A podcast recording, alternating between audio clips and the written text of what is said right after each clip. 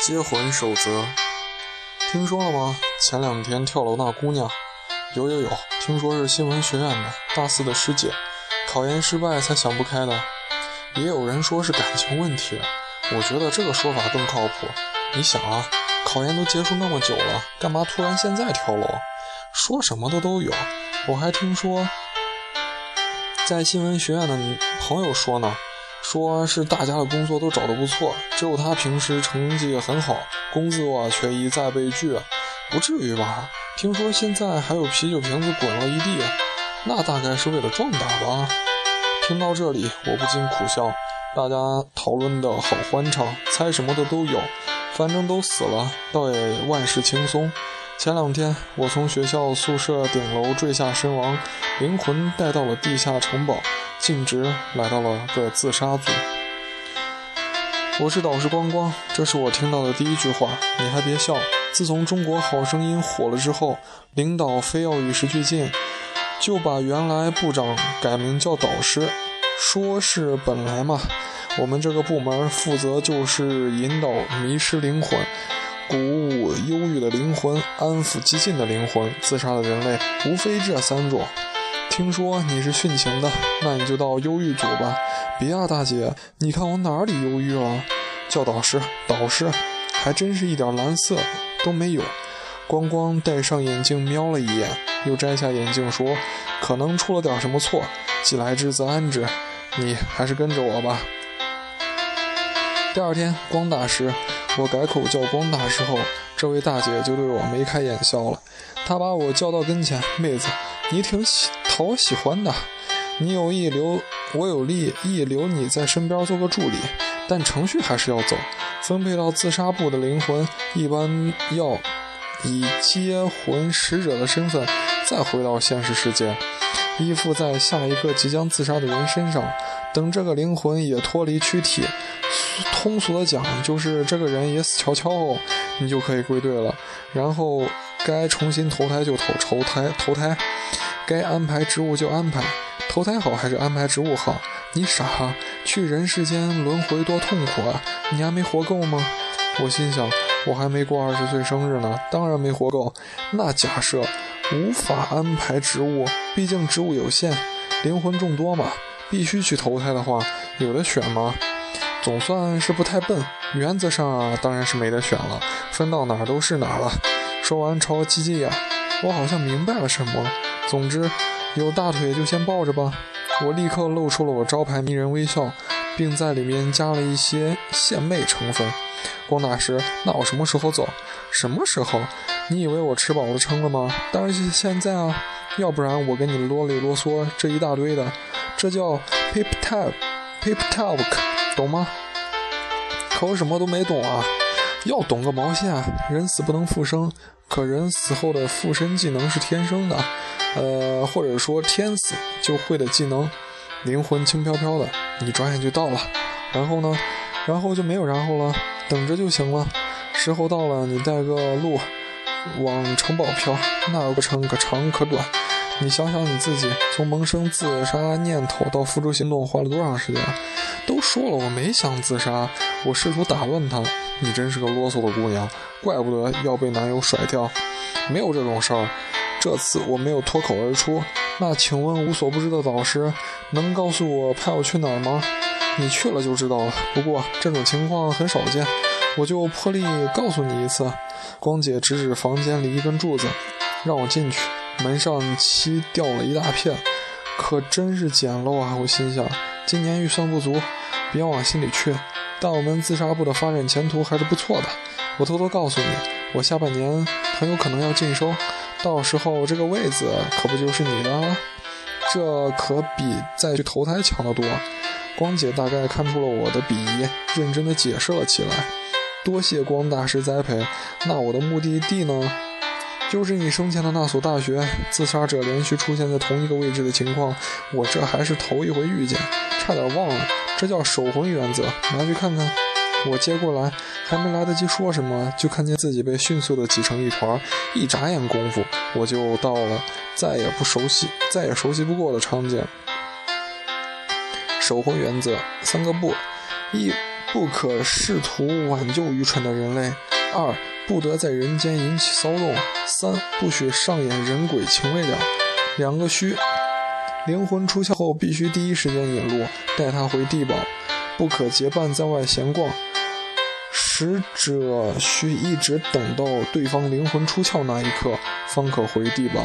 我的结婚对象叫心林，他长得唇红齿白，白皙窈窕，跟天仙似的，回头率极高。长成这样，能有多大的烦恼要自杀呢？我每天不是缠绕着他身上探头探脑，就是站在他肩上飘飘欲仙。他干嘛我都跟着。有一天晚上，我正躲在心灵手袋里补觉呢，模糊中好像又来到了熟悉的图书图书馆。现在图书馆门口弄了个人工湖，湖边有三两个凳子，正是春风十里的好天气。我正想跳出来伸个懒腰，只听一个男生的声音说：“什么都没有。”我想，就就算不给我留下什么，也得留下一句一句给他父母吧。他可能知道了我们的事儿。不太像，而且他的性格，就算知道了也不会干傻事儿。我已经飘到了湖面了，闻声不禁回头看，居然是我生前的男朋友李继荣。擦，李继荣和心灵有一腿，鬼的世界也需要如此狗血吗？可你不之前不是还跟我抱怨，说他天天念叨着要死？那不是一回事儿，这事儿挺逗的。你听了更加认为他不是会自杀的人。那阵子，他刚找了个实习，在一个时尚杂志当助理编辑，这是他心心念念很久的单位，所以一开始挺高兴。没想到，果真就像演电影似的，从主编是恶狠狠的魔鬼开始，往下的编辑也都学他的样儿，读读不死人的讲话，一杯咖啡都能变出五个主意来。拍片现场明明没他什么事儿，也得奉陪着。一加班都是凌晨三四点，所以那阵我们见面少，一见面就跟我倒苦水。再说这样下去，他就得吊个绳绳子吊死，搞得我心烦。还好遇到了你，像雷雨天躲在树下，忽的炸了一个响雷，我劈天盖地的明白了自己的死因，定是我嚷嚷的太多。光光他们部门接收到了我的死讯息。真以为我要寻死，就派了接婚使者来随时待命。我回想起我从楼顶坠落的瞬间，一个长相平平、高高瘦瘦的姑娘接的我，去往地堡的路上也沉默寡言，而一转交到光光手里，他就咻的没见没影了，以至于后来我都忘了这只鬼。我边听着前男友，事实上这称呼也再适合不过了，毕竟我还没跟他分手啊。但是叫前男友或者叫前。叫男友都有点生不逢逢时似的。做了鬼之后，果然整个人都大度了起来，连公报私成整整他的心思都没有。我像孤魂野鬼一般飘荡在钢琴湖上面，心血来潮了，想弹奏一曲。可惜钢琴湖水层层浅浅，翻不出什么阵势。但我那一手铁掌水上漂的功夫，一定引起了这对男女的注意。接着我就往边上的图书馆奔去，从玻璃门的缝里挤挤就进去了。大厅有一架从来没有弹过的三角钢琴，积了厚厚一层灰。当神秘园的曲声响到了第二小节时，我余光瞄到了玻璃门前趴着两只影子，两张惊慌的脸。随后响起了尖叫声，嘻嘻，不得不承认，比钢琴曲动听多了。当然，对收到警告，我还是心里有心理准备的。结魂守则里写的很清楚嘛，所以长得凶神恶煞的两只锁魂鬼一上来，我就解释了当晚的情况。其中一只流露出同情的目光，两只鬼躲到一边嘀咕了一会儿，看上去像在商议对策。一会儿，其中头比较大的那只拿出一卷长得像圣旨的道具，开始念念说：“奉堡主诏曰，鉴于此番行为是渣男所致，所以自杀部接收到的女性 冤魂。”多半出自渣男之手，我们认为不能让渣男欺负到我们鬼头上。念你初犯，饶你一次，下不为例。念完还冲我眨眨眼，一切看上去都很山寨。我心想，我究竟误入了一个什么样的世道？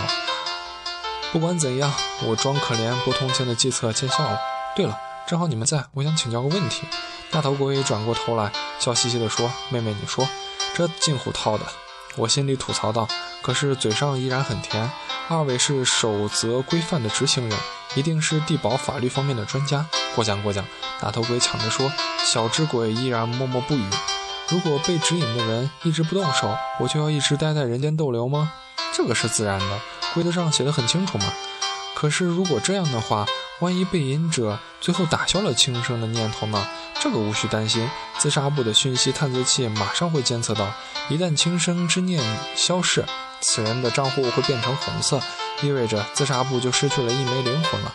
哎，总人总是要死的嘛，但他再来我们这儿的可能性就太小了。因为一旦有过自杀未遂或战胜自己重新变乐观的人，很少会再轻生了。妹妹真轻聪明啊！怪不得光姐要留你在她身边呢。谢谢大头鬼哥哥。对了，定制这些规范是因为以前发生过类似事情吗？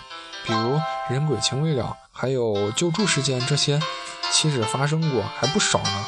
这些都是严重侵害自杀部权益的事，曾经导致了大量的鬼魂流失。你可别动歪心啊！不会了，我就是问问。说，话说回来，不允许救助，却。没有规范说不允许杀害人类，这又是为什么？这个这个，这是作为一个鬼的基本道德规范，当然不需要写进准则里。你看，你问题太多，都耽搁我们回地堡了。别再犯错，我不想再见你了啊。哼！大头鬼气呼呼的说完，就拉着小头鬼撤了。之后的日子，我逐渐搞清了李继荣跟心灵的关系。临近毕业的心灵本来是集万千宠爱的大小姐。可惜家里出事后，树倒猢狲散，机缘巧合，他想到了李继荣。心灵一早就知道李继荣的后台关系，他不想失去在电视台出人头地的机会，所以想借李继荣之手，也算是可怜的姑娘。她本来哪里尝得过什么世间冷暖呢？恐怕也是觉得我的死跟她多少有点关系，心有愧疚，加上连续的打击，支撑不住，动了轻生的念头，也情有可原。跟在这样一个忧郁的人类身上也挺熬鬼的，而且基本没什么人在讨论我的自杀事件了。期间，我生前的父母来学校拿到了一大笔赔偿，至此大家也就继续往前走了。果然，没有谁离不开谁，会活下去的。我当鬼的新鲜感消失殆尽，人间该了之事儿也都了了。心灵多次想下手，终究没有勇气。我穷极无聊。每天都在盼盼他快点动手，这一天终于来了。他趁李继荣不在家，整以暇的在浴室里割起了腕儿。忘了说了，他们现在同居，因为心灵这个死丫头怀孕，二人心照不宣的做了流产手术。之后，李继荣为了照顾她，就提议搬过来住。但之后每天都在吵架，原因当然很简单：女生心生后悔，后悔。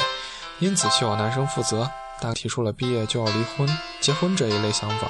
男生本来也不是认真的，现在被缠上了，当然心意烦乱。我坐在马桶上，怔怔地看着痛苦表情的他，心想：我终于要解脱了这个愚蠢的人类世界，我得赶紧撤了。我好好的一只快乐的鬼，被心灵情绪感染的想也想死了。要么忘掉一切，投胎重新来过；要么假装没心没肺的自杀不嬉戏。升职加薪，纵横鬼间。我似乎开始计划之后一切美好的生活。正发呆着，心灵突然挣扎起来，脸上满是求生的渴望。他往外爬，我顺他的眼睛看，是课桌上的手机。不好，他要打电话求救。其实我早就明白了，我的使者在人间耽搁过久，而那晚在楼顶，大概是他遇到了最佳时机。当时我喝多了，又是一个人，他理所当然地抓住了这机会。我依依稀记得有一阵狂风把我吹了下去，此时我几乎能理解他了，因为心灵的犹豫不决也快把我耗了，耗到没耐心了。我看着心灵慢慢地爬向客厅，接近餐桌，伸手去够手机，一次两次，只差一点点了，怎么办？我心想，还能怎么办？也只能赌一把了，赌心灵在自杀部的账户会变成红色。这时门开了，季荣救我。心灵用非常虚弱的声音向突然回来的李继荣求救。李吉荣看着血的轨迹和眼前的姑娘，惊呆了，但很快明白发生了什么。只见他似乎在踌躇着，但走向电话，小心翼翼地用衣袖裹起电话，走进厨房，他环顾四周，大概是在琢磨什么位置合适。他往客厅探了探脑袋，大概是观察心灵的状况。扭头时看到冰冰箱，眼前一亮。冰箱的高度是足够了，冰箱上方也不是个奇怪的地方。心灵大概没想到李继荣非但不救他，还……他虚弱的眼睛里满是愤怒。只见李继荣先了一笑：“琳琳，对不起了。”说完就匆匆离了现场。而心灵休息了片刻，开始往厨房爬，做最后的搏斗。半个小时后，锁魂鬼靠着我往城堡飘去。大概是因为做了明令禁止的事，所以连大头鬼都一言不发。突然想到了那那句著名的话：“黄泉路上有个伴儿，有个伴儿倒是不错。要是当时我不有样学样，也刮一阵风，把冰箱上的手机吹掉。这时候有心灵作伴。”至少可以聊个天儿，共同话题可不少呢。至少可以一小吐槽前男友嘛。我遗憾的想。